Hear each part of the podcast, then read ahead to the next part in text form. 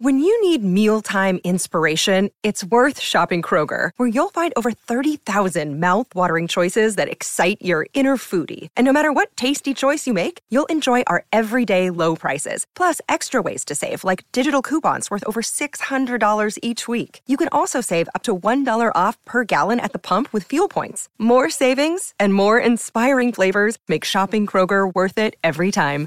Kroger, fresh for everyone. Fuel restrictions apply. Que faut-il savoir sur l'opération au laser pour guérir la myopie? Merci d'avoir posé la question. La myopie est un trouble qui altère la vision de loin. En France, selon le syndicat des ophtalmologistes, 39% des Français sont myopes. Un chiffre qui devrait augmenter dans les prochaines années puisque selon l'OMS, la moitié de l'humanité sera myope d'ici 2050, à cause notamment des écrans et du manque d'activité en extérieur. Si on ne supporte plus les lentilles ou les lunettes, il est possible de corriger sa myopie grâce à la chirurgie au laser. Une méthode en vogue depuis le début des années 2000, puisque selon les chiffres de l'ANSM, l'Agence nationale de santé du médicament, on estime qu'en France, chaque année, 200 000 personnes se font opérer au laser.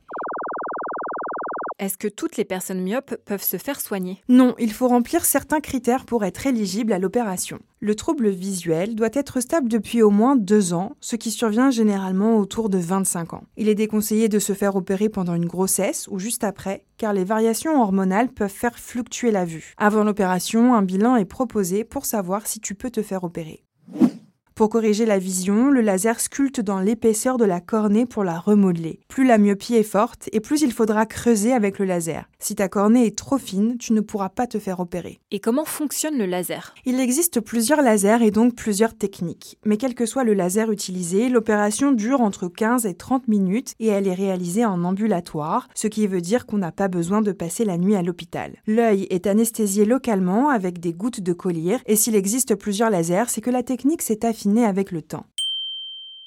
Avec le laser PKR, le laser le plus ancien, on débarrasse la couche superficielle de la cornée, aussi appelée épithélium. Ensuite, un deuxième laser corrige la myopie. Avec cette technique plus douloureuse, il faut alors plusieurs semaines pour une récupération totale de la vision. Avec le laser appelé LASIK, un premier laser découpe un petit volet dans la cornée et un second laser creuse la cornée. Cette technique indolore permet au patient de retrouver la totalité de sa vision dans les heures qui suivent ou dès le lendemain de l'opération. Enfin, le dernier laser appelé SMILE est le plus récent. Il consiste à découper une petite lentille plus ou moins épaisse retirée au travers d'une incision de 3 mm dans la cornée.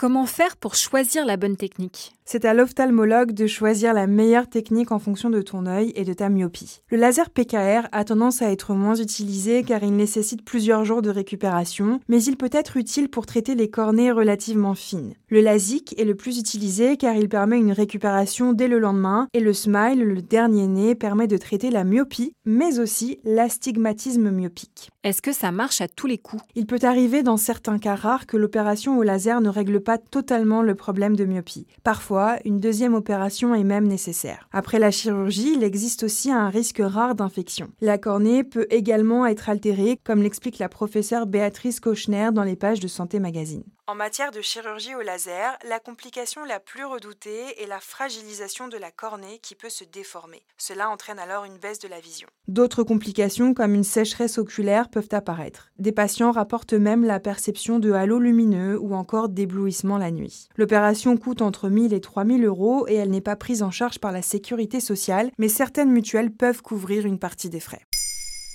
Maintenant, vous savez, un épisode écrit et réalisé par Olivia Villamy. Ce podcast est disponible sur toutes les plateformes audio. Et si cet épisode vous a plu, n'hésitez pas à laisser des commentaires ou des étoiles sur vos applis de podcast préférés.